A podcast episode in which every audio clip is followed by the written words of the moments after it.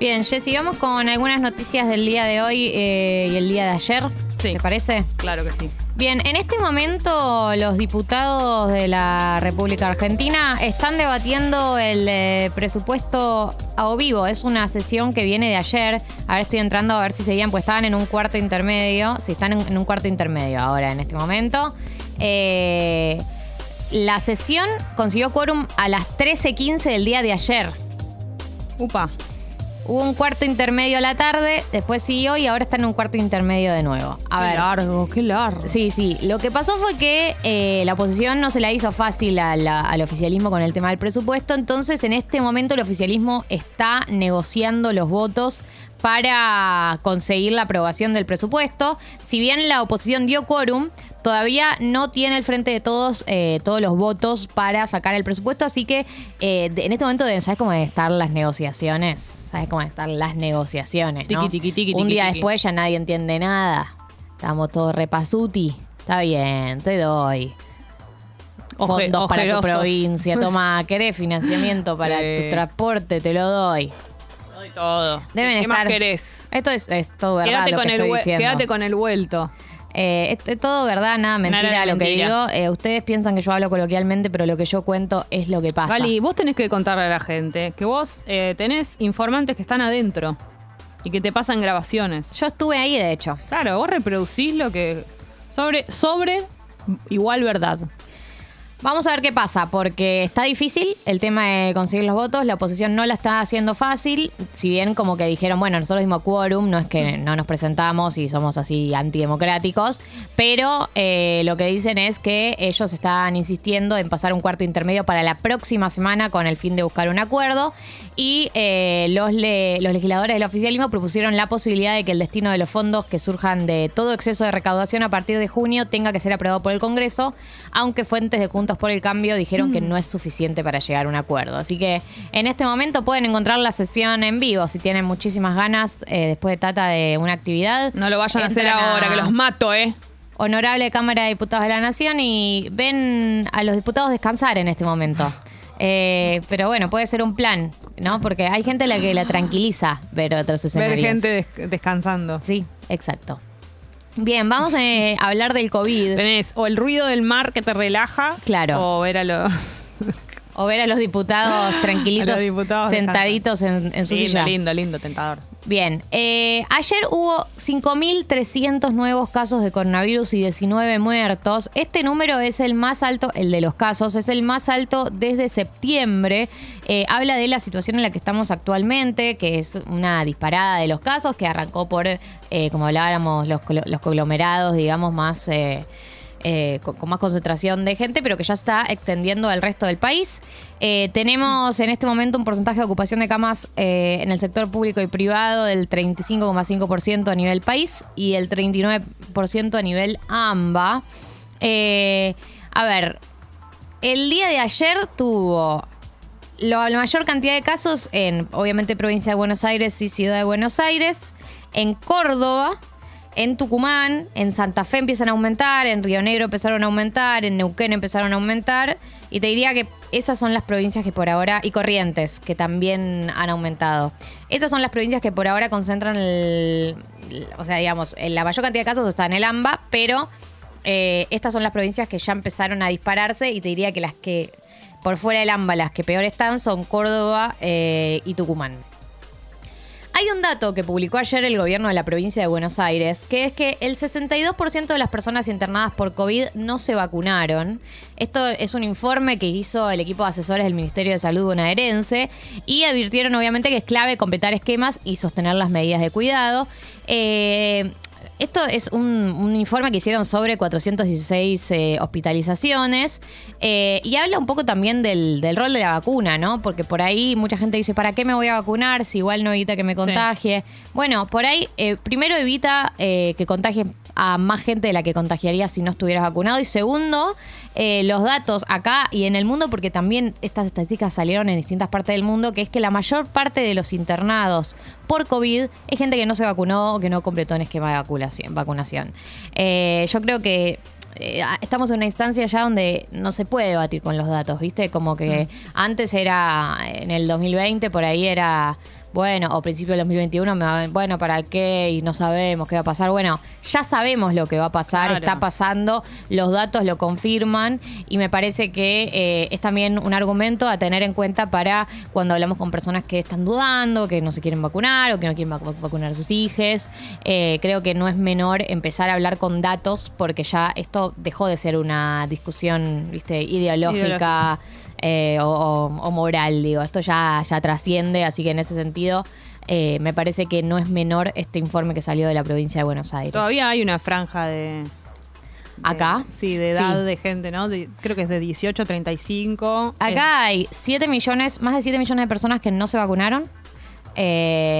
Y, a ver, me falta el dato de qué porcentaje o qué número de personas no completó el esquema. Porque el esquema, eso también es algo que... Muchos se vacunaron con la primera, les llega el turno a la segunda y no se la dan. Claro, eso es algo que también el gobierno está preocupado, que es que hubo muchas personas que se dieron la primera dosis y no la segunda. Entonces también están saliendo a buscar a las personas que se dieron la primera dosis diciendo necesitamos que se den la segunda. Acá... 13.860.000 personas aún no completaron su esquema de vacunación. 6.125.000 tienen una dosis y 7.735.000 aún no se vacunó. Ese es el número. Sí, es un número grande, la verdad. Que 7 millones de personas no se hayan vacunado es un número bastante contundente. Y 6 millones que tienen una sola dosis. Así que eso con respecto al coronavirus, creo que ahora no nos queda mucho más para hacer que no sea cuidarse y vacunarse. No hay mucho más para hacer. Digo, ya sabemos cómo son las cosas. Sí, ese por ahí relajo que habíamos tenido, ¿no?, en los últimos meses, tal vez reforzarlo un poquito, como, ¿no?, con respecto a la cantidad, los lugares con mucha gente. Ya sabemos qué hacer, pero digo, habíamos relajado un poquito. Ya, igual además, no todo el mundo está, por lo menos con personas que conoce que tienen COVID o contactos estrechos. Sí. Todos. Digamos, no hay nadie que no conozcas. No. Fin de año, pensamos que íbamos a poder... Yo no tuve COVID, no puedo creerlo. No seas... Pájaro de mal agüero. Exacto, ¿qué dije? Es que la verdad que toda la gente que conozco tuvo prácticamente. Ya, te diría. Acá en este equipo, sí, Nelly tuvo, Felipe no, y vos no. Claro, Pupi y yo no tuve, bueno, un 50 y 50. Bueno, pero bueno, es un montón, chicos, en realidad. Bien, vamos a hablar un poco de Chubut. Chubut. Bueno. Es el bot de Chubut, el botito. ¿Qué? Chubotito. Chubut, son 2 bots. ¿Cuánto vas a profundizar? ¿Vas a entender que hiciste esto? Te puedo decir algo, ayer lo hice. Yo pienso que es un momento muy gracioso de mi existencia y ayer lo hice... Con gente con la que no tenía tanta confianza y hubo un silencio. Y hice esa risa. Pero vos dijiste, chicos, escuchen cómo me río. Hice un chiste y después como que lo rematé con esa risa y hubo un silencio y una sola persona se rió. Ah, ok. Bye, feo. Pero no es que dijiste, miren cómo me voy a reír, qué bueno que va a estar esto. No, boluda, ¿cómo voy a decir eso? Igual tampoco es que lo que hice fue mucho más digno, pero... El método Galia. Hostia, bésame el coño. No puedo más. Ustedes pueden dejar de irse por las ramas. Yo voy a hablar en serio. Ramas. Basta. La chichona.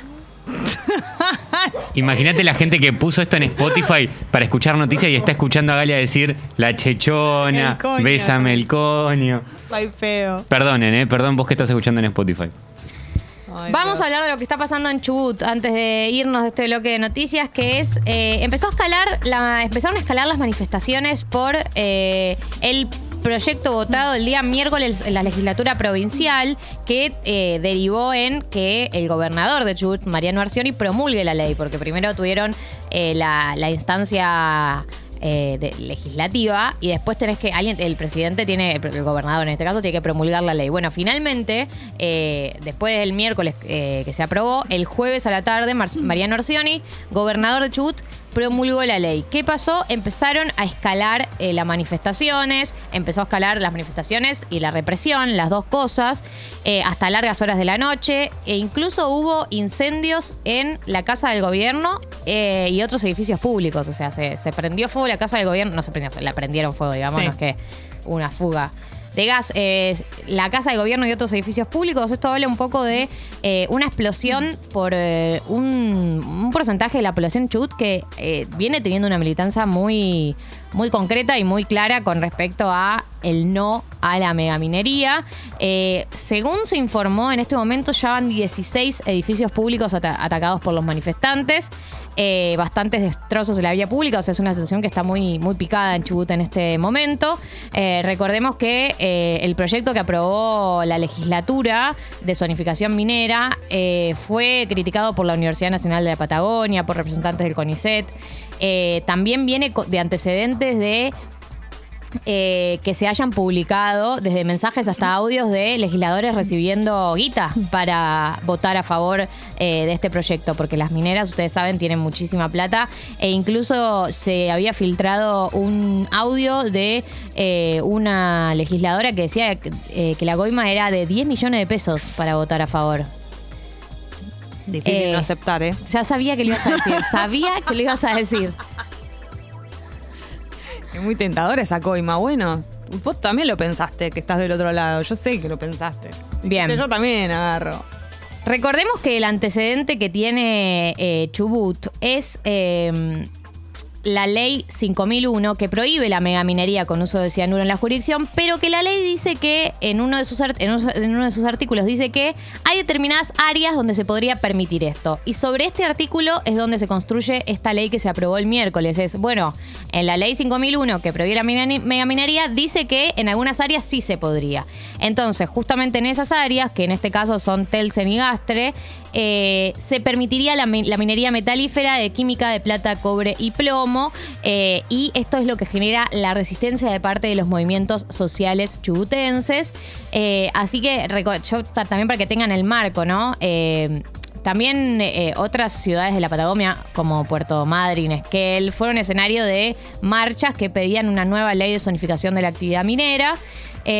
Y en este momento la situación está muy picada, está en todo el movimiento más ambiental y obviamente las localidades de Chubut que estaban en contra, digamos, los grupos que estaban en contra se levantaron todos porque es un tema, viste, re importante en Chubut, sí. Viste, el no a la mina, no es como hay otras localidades donde por ahí no tienen tantas personas en contra, donde no hubo una movilización tan grande. Es desde donde siempre vemos, en realidad, la mayoría de la información es desde Chubut. Totalmente. Los flyers, todas las cosas que vemos y nos enteramos, por lo general son desde Chubut. Y totalmente, tienen una trayectoria como de 20 años desde el plebiscito del sí. No.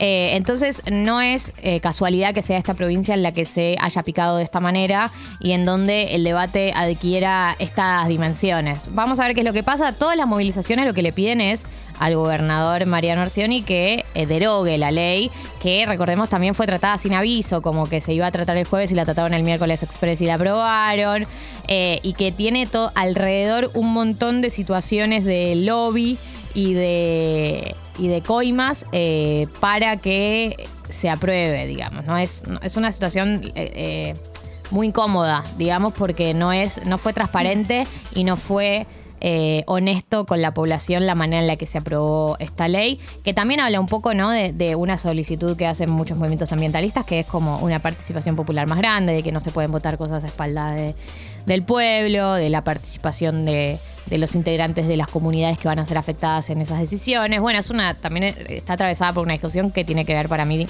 con la democracia y con el sistema que tenemos de representación, que es más grande y más profunda, pero que en este tipo de casos como aparecen más expuestas.